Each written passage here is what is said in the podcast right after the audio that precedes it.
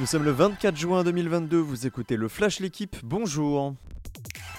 Qui de la meilleure équipe de la saison régulière ou de son dauphin sera sacré champion ce soir au Stade de France? Place à la finale du top quatorze, Castres-Montpellier à vingt heures quarante-cinq.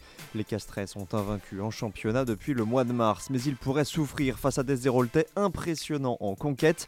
Côté palmarès, avantage à Castres, titré deux fois sur les dix dernières années, en deux mille treize contre Toulon et en deux mille dix-huit, justement face à Montpellier.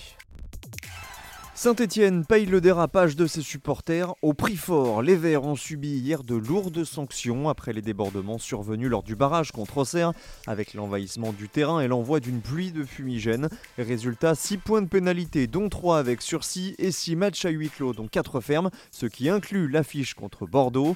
Décision de la commission de discipline de la L F P, la S S E ne fera pas appel.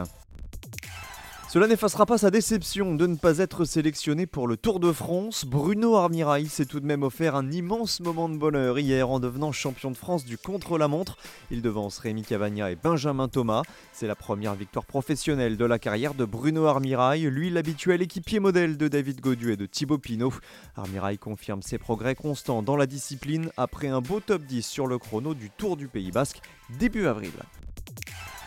Daniil Medvedev et le gazon, c'est « Je t'aime, moi non plus ». Battu en finale à Sertogenbosch et à Halle, le numéro un mondial s'est encore pris les pieds dans le tapis hier à Majorque, un tournoi dont il était le tenant du titre. Défaite face à l'Espagnol Roberto Bautista Agut en quart de finale six trois six deux, fin de la saison sur gazon pour le Russe qui sera privé de Wimbledon en juillet.